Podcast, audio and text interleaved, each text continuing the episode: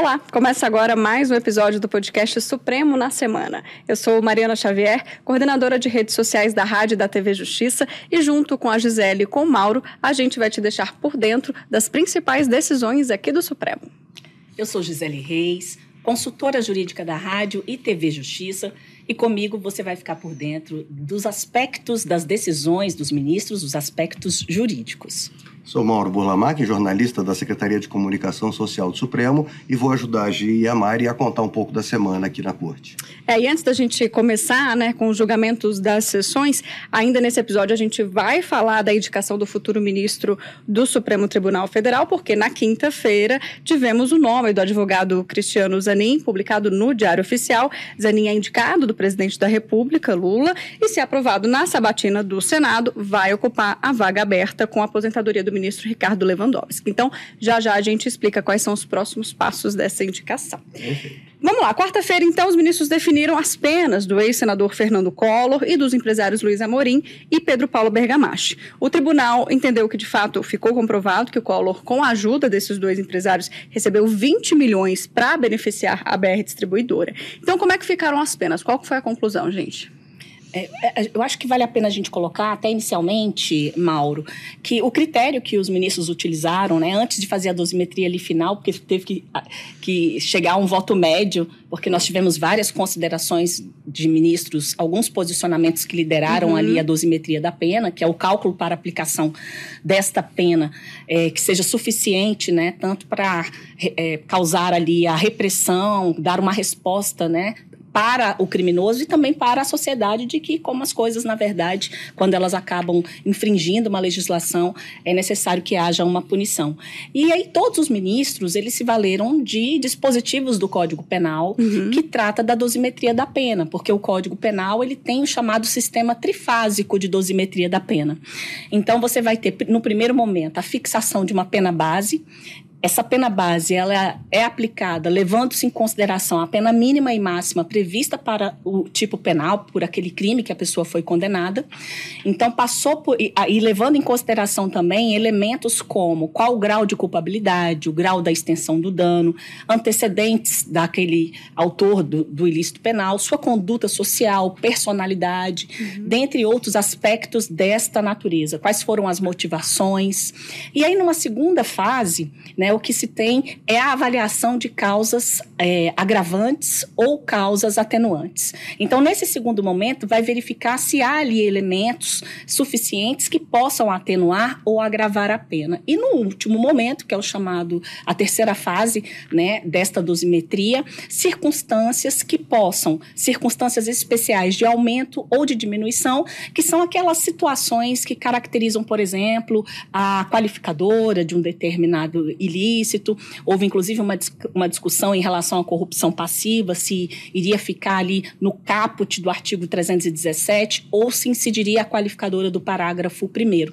Então, só para poder situar quem está nos acompanhando, que todos os ministros passaram por esse, esse, rito, por esse né? sistema trifásico uhum. de dosimetria da pena. É, e aí a gente, tá, a gente anotou aqui que a pena final do, do ex-senador Fernando Collor ficou em oito anos e dez meses de reclusão, regime inicial fechado, uhum. mais 90 dias multa. Né? O valor dessa, dessa multa aí é cinco salários mínimos vigente à, à época dos últimos fatos né, delituosos. Uh, o Pedro Paulo Bergamaschi Ramos, que é o empresário, teve uma pena final de quatro anos e um mês de reclusão, regime inicial semiaberto e 30 dias multa. O Pedro Paulo foi condenado por corrupção e, e só, só, só a corrupção, né? Uhum. A associação, no caso, teve a prescrição da, das penas. Uhum. E o empresário Luiz Amorim foi condenado a três anos de reclusão, regime inicial aberto e dez dias multa. No caso dele, foi só lavagem de dinheiro, a pena de associação ficou prescrita. E aí, eu achei interessante, uh, Fernando Collor é condenado a uma pena inicial regime fechado, com Sim. mais de oito anos. Pedro Paulo Bergamaschi, uma pena de quatro anos e um mês, regime semiaberto e o Luiz Amorim, pena de três anos, regime aberto. Diferença, né, da, da dos regimes iniciais. Exatamente, por conta do, da legislação penal. A legislação, ela estabelece qual é o regime inicial de pena, né? Quando a gente fala, assim, que o crime é punido com pena de reclusão, reclusão vale para todo e qualquer tipo de regime, inclusive, né, o regime aberto, semiaberto ou fechado. Há regras diferenciadas para esses regimes, né, que se der tempo a gente pode falar um pouquinho aqui em relação uhum. a isso, mas em relação a, a quantidade de pena, é a quantidade de pena que vai determinar qual é o regime inicial que será cumprido. Então, para penas até quatro anos, o regime inicial é o aberto.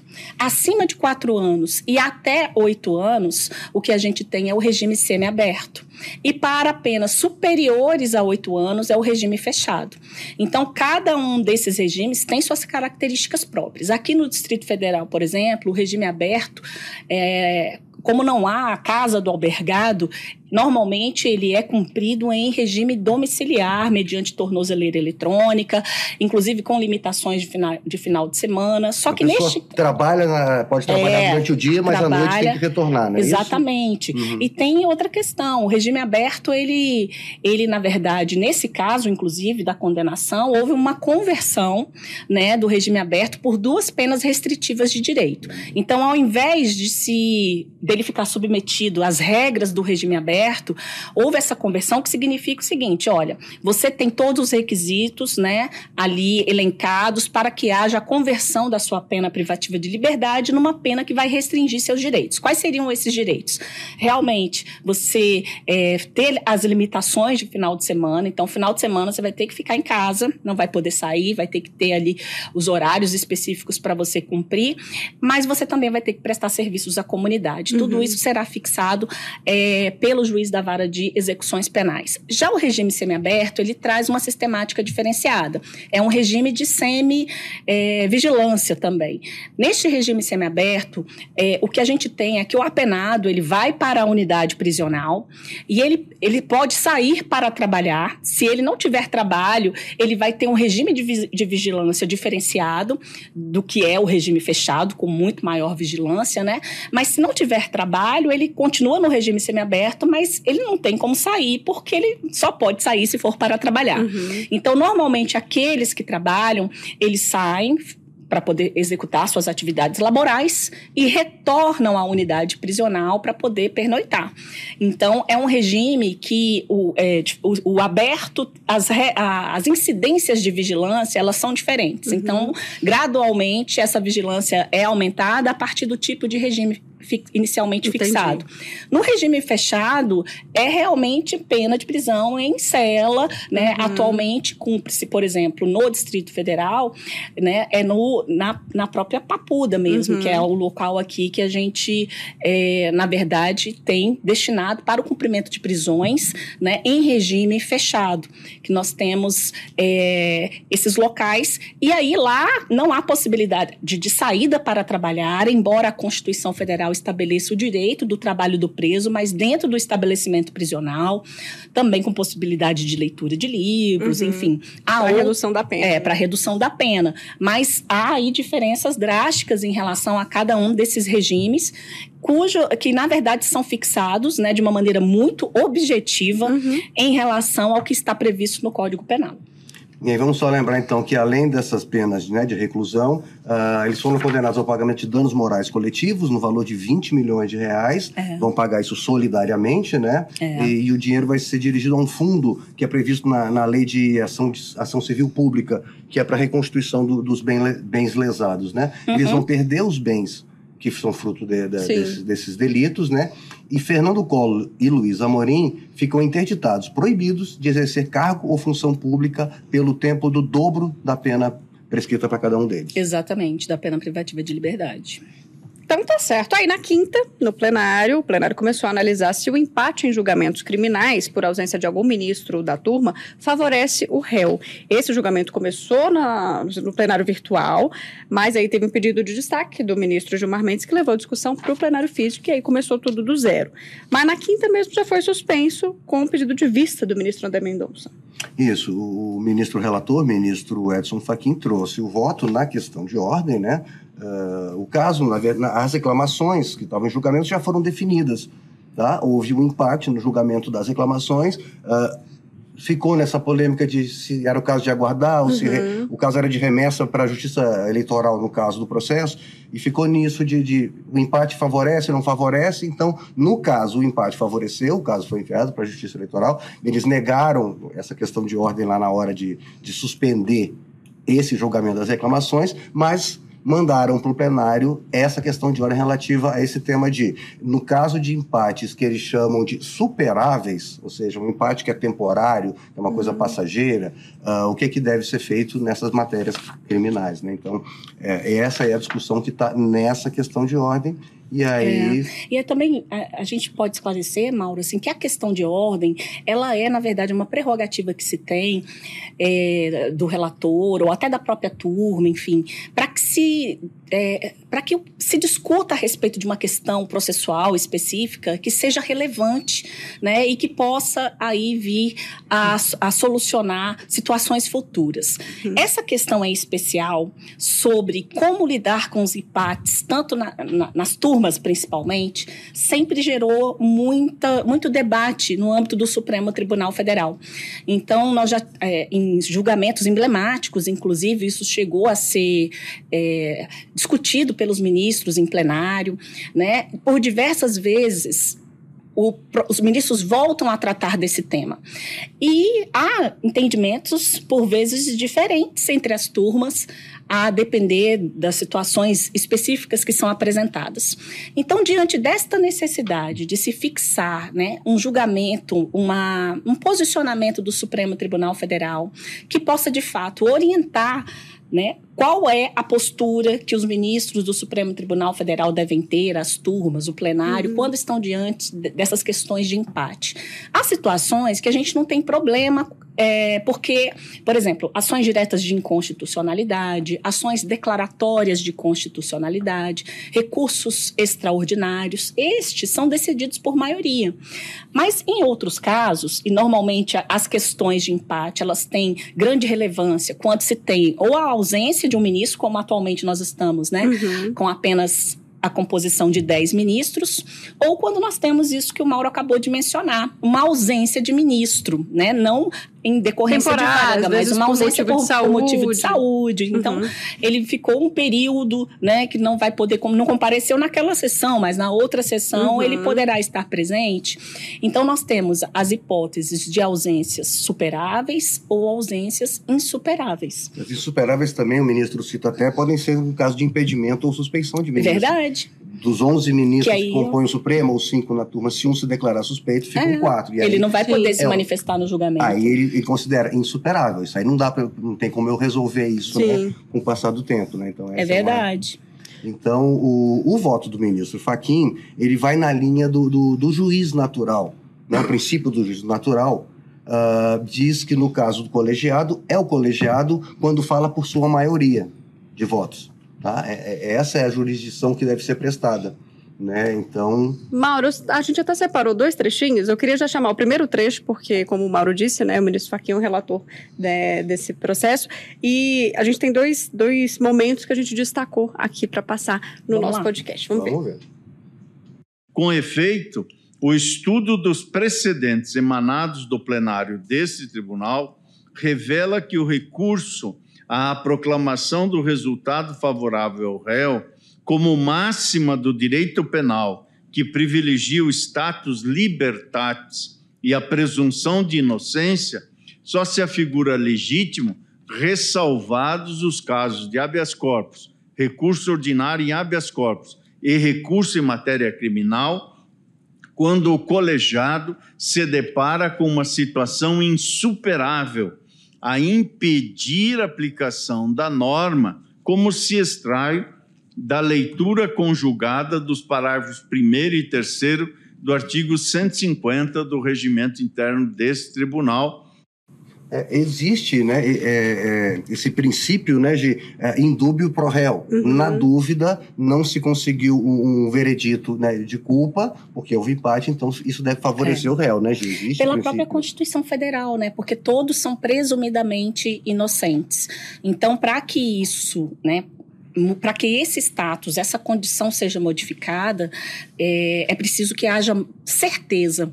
E quando se está diante da dúvida, é melhor absolver do que condenar. Então, na verdade, existe realmente, e em diversas situações no âmbito do direito penal, se aplica realmente a hipótese do é, princípio da presunção de inocência. Então, uhum. vamos votar a favor do réu, que é o princípio do indúbio pro réu. Realmente isso acontece. Mas o ministro Edson Fachin, ele traz aí o seu posicionamento, porque há diversos artigos do regimento interno do Supremo Tribunal Federal que trazem aí algumas soluções. Né?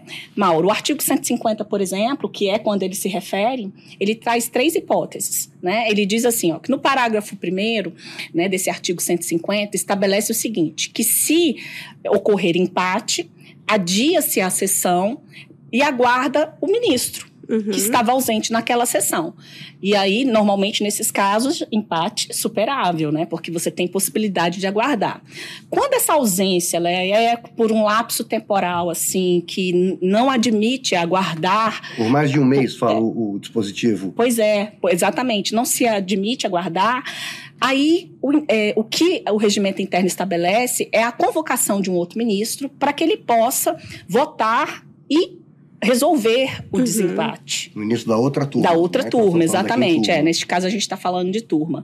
E o parágrafo terceiro ele é muito claro, porque ele fala assim, ó. Haverá decisão em favor né, do, do réu ou do paciente nas hipóteses de habeas corpus, recursos em matéria criminal, somente nesses casos. Quando é, se tratar de recurso extraordinário, deve se resolver sempre pela maioria, porque existe na, é, a própria legislação estabelece que as decisões né, de declaração de constitucionalidade só podem se dar por maioria uhum. do Supremo Tribunal Federal. Então, é, como o regimento interno ele nominou quais são as classes processuais que devem ser resolvidas por meio né, do, do indúbio pro réu, as demais classes, de acordo com o ministro Edson Fachin, deveriam ser resolvidas de acordo com o parágrafo 1 ou parágrafo 2 nesse sentido. Ó, vamos realmente primar pelo colegiado. As decisões devem ser tomadas né, em conjunto por todos os ministros, assim, então deve haver sempre a solução é, pelo desempate, né? Então é nesse sentido que é o entendimento do ministro Edson Fachin.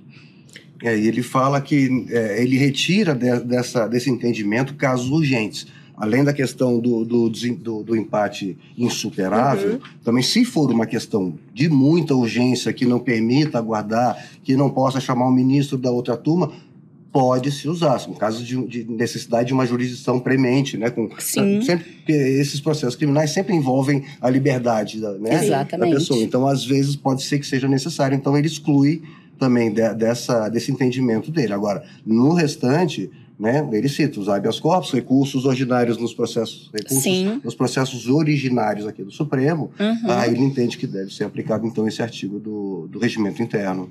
Vamos conferir então o segundo trecho? Vamos, do ministro Edson Fachin.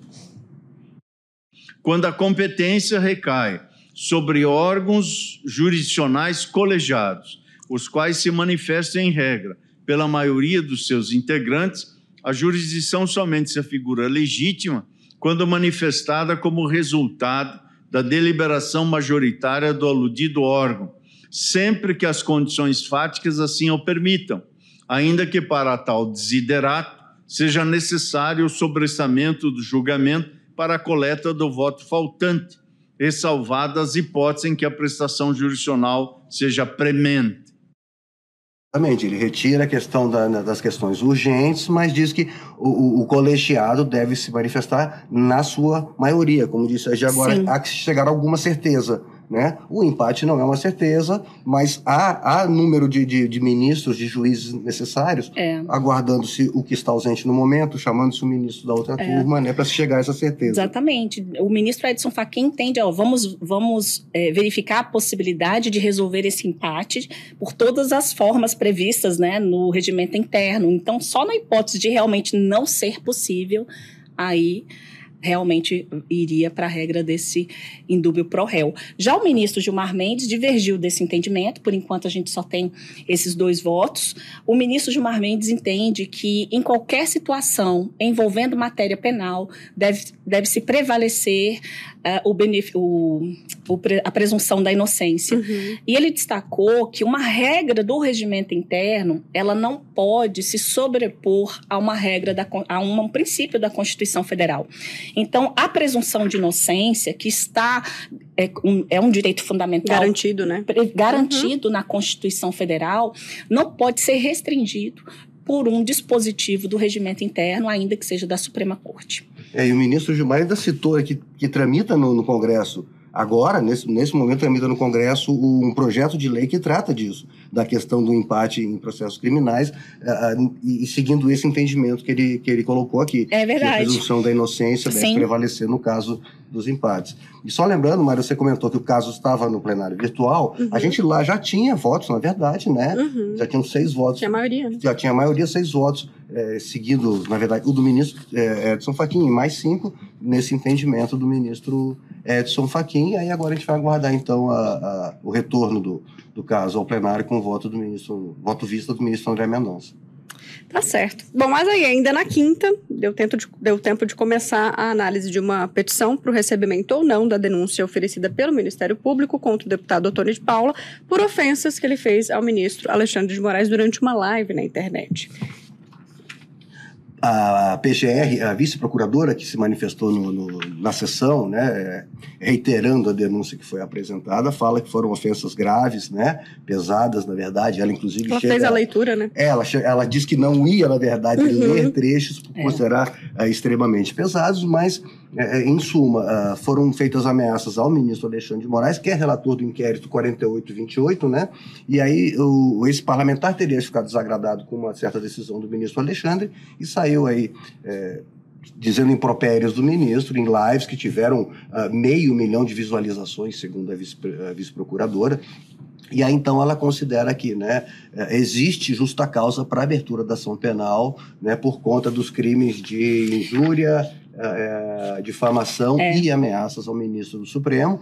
E aí, então, o ministro Nunes Marques, que é o relator, ele só leu o relatório, a, a- procuradora, a vice-procuradora apresentou as alegações da, da PGR e agora a gente vai esperar o retorno desse processo, uma data ainda não prevista, né, quando é que vai retornar, com o voto do relator ministro Nunes Marques. Nesse caso, por óbvio, o ministro Alexandre de Moraes está impedido, né, porque ele é vítima de Sim. todos esses ataques. E lembrando que a análise desta. Né, o, o- o processo chama-se Petição 9007. A análise consiste, na verdade, de verificar se a denúncia apresentada pelo Ministério Público Federal preenche todos os requisitos formais previstos na legislação que eh, possibilitam a abertura de uma ação penal contra o deputado federal. A partir do momento em que o plenário se manifestar sobre isso, é possível que ele saia da esfera né, de investigado Uhum. e passe a assumir a posição de réu numa ação penal criminal que vai, poderá vir a ser iniciada para poder aplicar e verificar se existem os elementos, né, dentro do contraditório e da ampla defesa, se há elementos suficientes para uma condenação. Então vamos passar para o plenário virtual? Por unanimidade, os ministros mantiveram a validade de uma lei do Ceará que proíbe a pulverização aérea de agrotóxicos no Estado. A relatora dessa ação, inclusive, é a ministra Carmen Lúcia, que ela chegou a citar né, nos autos estudos científicos que falam sobre o risco né, dos agrotóxicos para a nossa saúde e também para o meio ambiente. Isso, o argumento da ministra relatora, a ministra Carmen Lúcia, foi exatamente nesse sentido, né? Ah, o que, que o Estado fez? O Estado foi mais restritivo numa legislação de proteção à saúde e ao meio ambiente. A autora da ação, que é a Confederação da Agricultura e Pecuária do Brasil, disse que o Estado teria legislado sobre esses temas que seriam de competência da, da, da União, né? Legislar sobre navegação aérea e proteção ao meio ambiente. Como eu falei, o argumento da ministra foi os estados têm essa, essa competência concorrente para legislar sobre o tema de proteção à, à, saúde e ao meio ambiente e que, no caso, eles apenas foram mais restritivos até do que a lei federal. Né? E aí ela cita né, dados que, que mostram, por exemplo, né, é, eu tinha anotado aqui, bastante chocante, né? Uh, agricultores no Ceará têm até seis vezes mais câncer do, do que os não agricultores em pelo menos 15 das 23 localidades estudadas. A taxa de mortalidade pela doença também foi 38% maior nos municípios avaliados. Então, assim, a, é, a, é o impacto é muito grande. A área de incidência né, de uma pulverização, é. você não tem nem condições. Ainda assim, mais uma pulverização, pulverização aérea, é. né? Exato. Isso, ela vai jogando, isso cai no campo, isso cai na, na área é. rural, cai no, pode cair na cidade, pega pessoas, pega nos rios, né? Ela cita também a quantidade de, de, de, de agrotóxicos que vão parar nas águas e isso vai longe, né? Por, uhum. por cursos de rio. Então, assim, ela manteve a, a lei do estado do Ceará com esse entendimento, né, de que o Estado legislou para proteger, para ser até mais rigoroso na proteção uh, à saúde e ao meio ambiente. Agora, Mauro, no plenário virtual também foram aceitas mais 131 denúncias de pessoas envolvidas nos atos antidemocráticos do dia 8. Toda semana a gente faz esse balanço. Esse já foi o sexto bloco de denúncias. Sexto bloco, foram recebidas mais 131 denúncias, né, apresentadas pela PGR por pessoas envolvidas nesses atos do dia 8 de janeiro. Uh, a sessão se encerrou na segunda-feira, dia 29.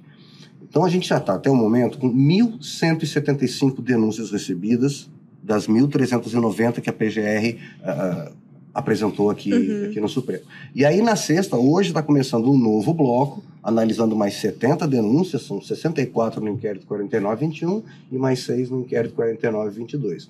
Uh, esse julgamento vai até a sexta-feira, dia 9, e aí, encerrado esse bloco e seguindo a tendência das denúncias serem uhum. recebidas, a gente vai chegar a 1.245 denúncias analisadas aqui pelo Supremo. E aí, só para lembrar o nosso, que é quem nos acompanha, que já temos mais de 170 ações penais abertas aqui no Supremo em razão dessas denúncias recebidas.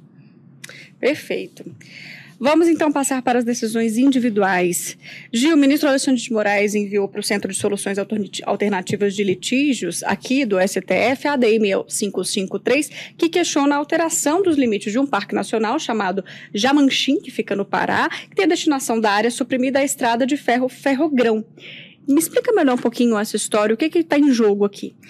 É, quem ajuizou a ação foi o PSOL, e o que se argumenta é que essa legislação, que é de 2017, ela suprimiu em torno de 860 hectares deste parque nacional que fica no Pará. Uma área considerável, né? Considerável, é um patrimônio cultural, né, imaterial esse parque, e isso envolve também a implementação de uma ferrovia. Uhum. E além de também interesses relacionados a povos indígenas, comunidades tradicionais que acabam é, ocupando a região. Uhum. Quando a gente fala de meio ambiente, Mari, sempre é muito importante lembrar que o meio ambiente é um protegido pela Constituição Federal e deve ser protegido não só pelo Estado, mas por todos todas as pessoas da sociedade.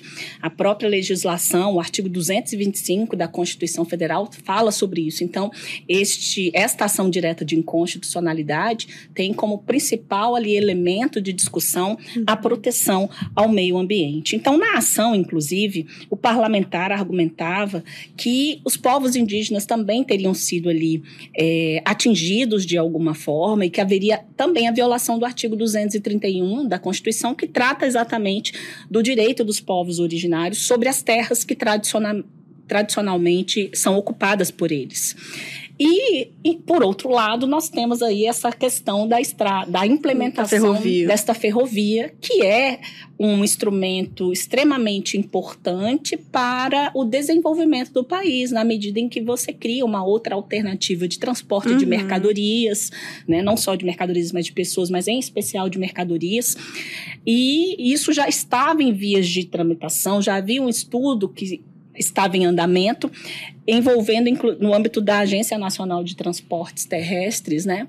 E aí houve uma decisão liminar do ministro no sentido de suspender, inclusive, os trâmites desta, uhum. deste processo de implementação da ferrovia, para que não houvesse ali é, porque se não houvesse aquela paralisação naquele momento, poderia, num momento futuro, a decisão que o Supremo Tribunal Federal viesse a ter, perdeu sentido, porque... Efeitos reversíveis, né? Irreversíveis, Depois que você desmatar e, e- colocar os trilhos ali naquela região, não tem como você voltar atrás. né? Então, a Exatamente. decisão, se vem uma decisão de mérito pela inconstitucionalidade, É. ela, ela já nasce sem, sem, sem surtir efeito. efeito. E a né? grande discussão também tem a, tem a ver com a- uma, uma questão de processo legislativo.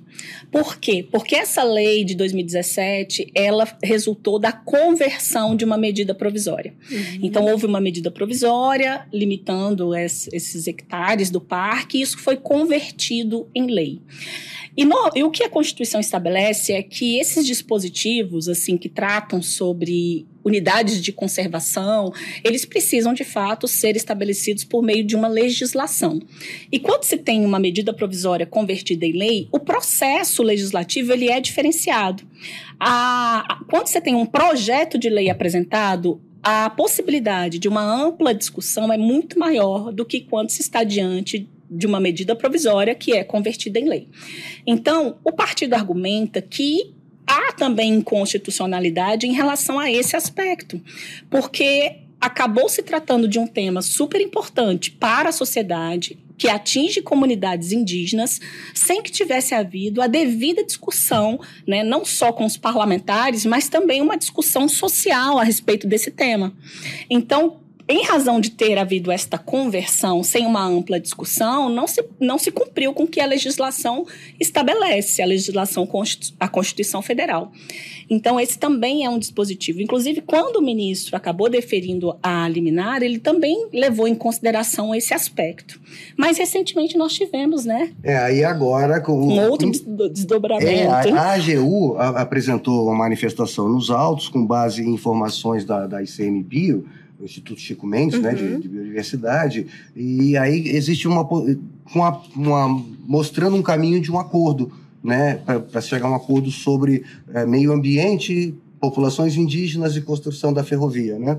E aí o ministro, então, analisando, ele inclusive cita a importância desse projeto eh, da ferrovia, inclusive para o meio ambiente, porque, entre outros dados que ele cita, eh, esse transporte hoje, o escoamento dessa produção do Mato Grosso para o Pará, é feito via rodoviária. As Vias rodoviárias são extremamente poluentes, caminhões, caminhões e caminhões eh, transportando eh, essa produção. E usar a ferrovia já seria, por si só, uma grande eh, redução de, de, de poluição.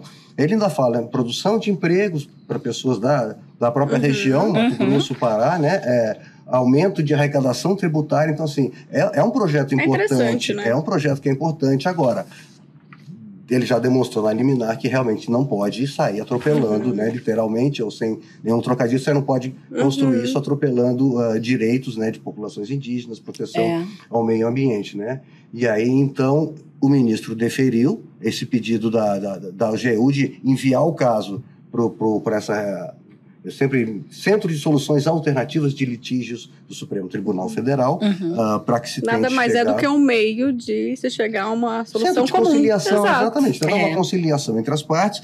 E também deferiu né, ah, o retorno dos estudos Sim, com relação à autorizou. construção Hum. da ferrovia, mas deixou claro que nada pode ser feito sem autorização do Supremo ah, nesse processo que está tramitando. A gente É continua, então, acompanhando esse caso. Agora, uma decisão monocrática do ministro Luiz Roberto Barroso, que cassou uma decisão da Justiça do Trabalho, que tinha reconhecido a relação de emprego de uma advogada contratada como autônoma por um escritório de advocacia. O ministro até citou que não foi observada a jurisprudência do Supremo que já existe sobre esse tema. É, a gente inclusive falou aqui no episódio passado, ou retrasado, a questão do Cabify. Sim, semana passada a gente falou Semana sobre passada, o vínculo de então, trabalho, exato, do motorista. É, o Supremo já admite, já admitiu em diversos processos a existência de relações de trabalho diferentes Uhum. do que está previsto na CLT, uma lei que a gente Uhum. entrevistou o ministro Godinho aqui também, e é uma lei já de décadas e décadas, que, né? Enfim, já, já tem atualizações aí a serem feitas nela. Então, esse caso de, de Cabify, por exemplo, a uberização, como se diz, é um dos casos. Uhum. E aqui é a mesma coisa, né? O ministro fala que já há esse entendimento do Supremo que existem outras formas de emprego e que aí, no caso, é um, é um, é um trabalho autônomo do advogado prestando para um, um escritório. No caso, só para explicar, o juiz de primeiro grau indeferiu o pedido de reconhecimento de vínculo, tá? porque ele não, não constatou que houvesse a subordinação, uhum. ou seja, era autônomo, né? Essa decisão foi mudada no TRT da 14ª região, que é da, da região de Rondônia e Acre, é, mudou essa decisão, reconheceu o vínculo e essa decisão foi mantida pelo TST. E aí o caso veio parar veio aqui parar no aqui. Supremo. É. Exatamente. O que eu vejo na, é, nesse tema é uma preocupação da justiça também, no sentido de evitar que situações de fraude aconteçam, né? De você, na verdade, por querer é, ali diminuir o custo com o empregado, né, o custo que se tem em relação àquilo dos, aos direitos, às Sim. proteções né, contratuais previstas na consolidação das leis trabalhistas em relação ao empregado e é, acabar aí permitindo que haja situações que venham fraudar, né, a para fazer crer que não há uma relação trabalhista e que seria uma prestação de serviço autônomo.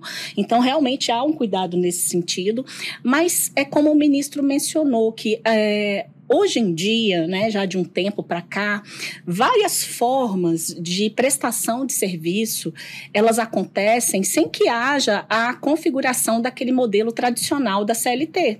Uhum. Então existe a possibilidade da terceirização, né, das atividades, pejotização, pejotização é. inclusive, uhum. pejotização inclusive, ele chegou a, o Supremo Tribunal Federal admite que seja prestado por pessoa jurídica. Contratar uma pessoa jurídica para né, exercer determinada atividade Então, é, é, é importante, assim, é, é, falar sobre essa, esse aspecto do voto do ministro, porque ele deixa bem claro que o Supremo Tribunal Federal, em diversas oportunidades, já se manifestou sobre, é, em julgamentos que tem, né, ele citou uma arguição de descumprimento de preceito fundamental, citou recurso extraordinário com repercussão geral e citou o julgamento de algumas ações diretas de inconstitucionalidade.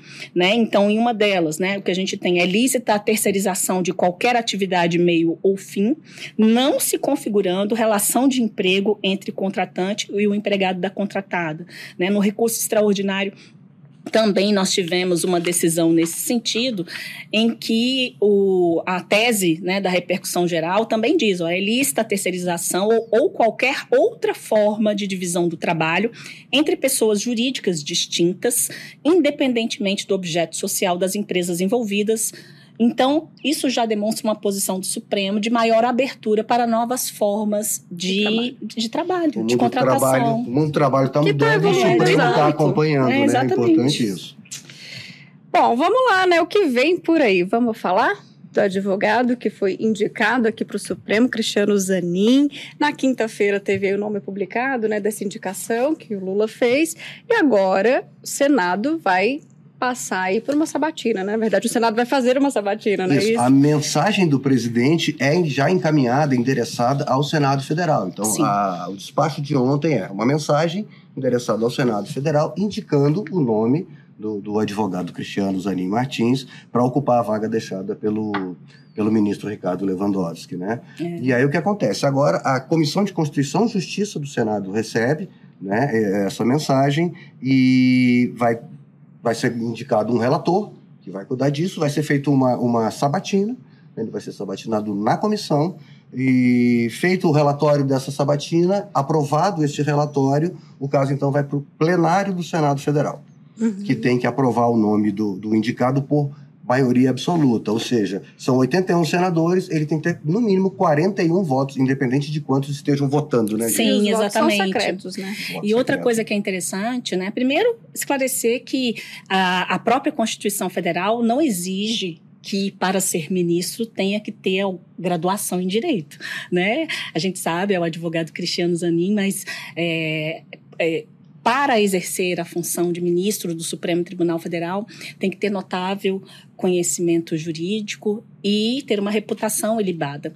E essa indicação que é feita pelo presidente da República, como o Mauro esclareceu, ela não é soberana, porque ela precisa, na verdade, passar né, por uma fase junto aí ao outro poder, né, em que haverá, portanto, a verificação das condições desse indicado pelo presidente da República para verificar se ele na verdade, tem ali, está habilitado a exercer uma função tão importante como a de ministro da mais alta corte do país, né? E lá são colocadas questões, não sei se vocês já tiveram a oportunidade de acompanhar uhum. a sabatina, né? Às vezes duram horas, né? Horas, é pesado. Horas. É. São vários assuntos, assuntos é, inclusive assuntos delicados, assuntos polêmicos que são colocados ali, levados pelos senadores, né, é, para que o indicado pelo presidente possa fazer as respostas. E aí depois vem a questão da posse, né? Depois que você tem todo esse é, procedimento. Aí, é, aí aprovado o, tem a nomeação é, primeiro, né? nomeação, né? aí o presidente recebe essa informação, assina nomeia. decreto nomeando. E aí sim, ele está nomeado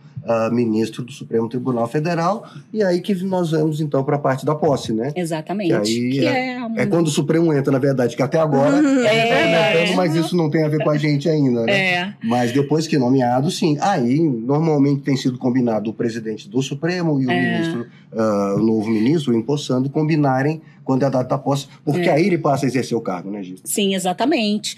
E aí é todo um, a gente tem uma sessão solene, né, para tomar para posse efetiva do ministro. E nós vamos ter oportunidade inclusive né mais à frente de dar detalhes de como acontece essa sessão solene aqui no STF mas em breve nós teremos aí a décima primeira cadeira ocupada né?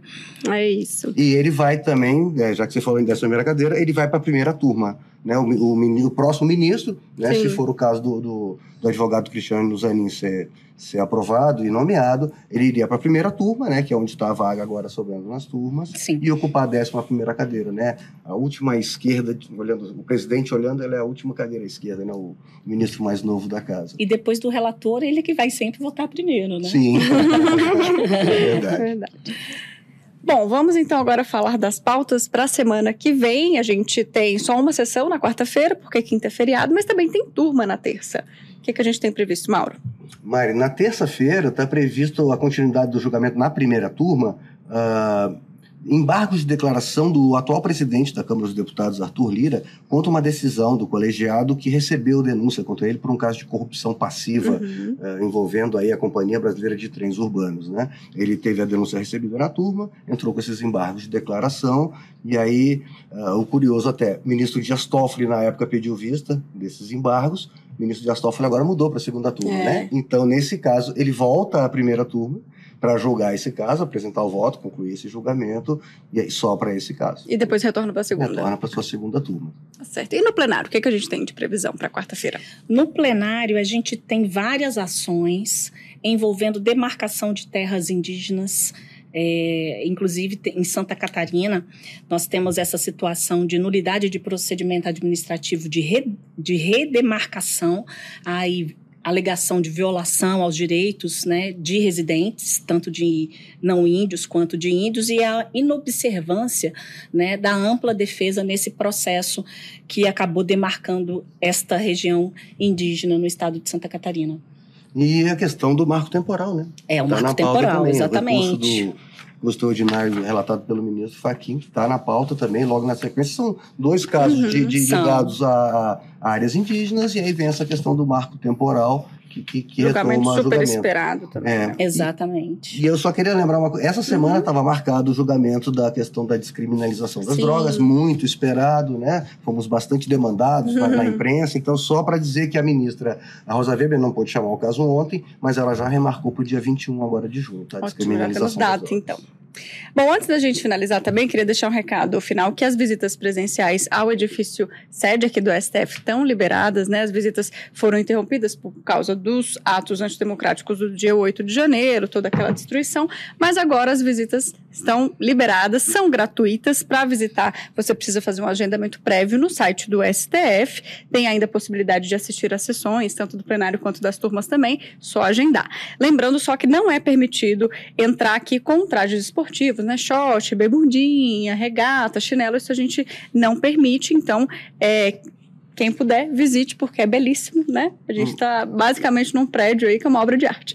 E é mais um marco aí, né, nesse caminho de reconstrução aí depois dos atos, né? Mais um passo Com sendo certeza. dado. Retomamos as visitas públicas, abrimos ao público. E quem também não estiver em Brasília pode fazer o tour virtual, que é muito legal também, dá ah, para ter uma noção internet. e conhecer. Bem interessante. Sim, ou seja, não, não vai ficar sem conhecer o Supremo Tribunal Federal. É.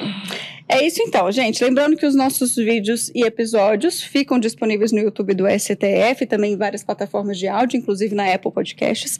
A gente termina esse episódio aqui. Agradeço Mauro e Gi pela presença e pelas explicações. Obrigado, Mari. Obrigado, Gi, pela companhia e pela Obrigada conversa. eu. Obrigada a você também que esteve com a gente até agora e até a próxima semana. Tchau, tchau. Até lá. Até a próxima.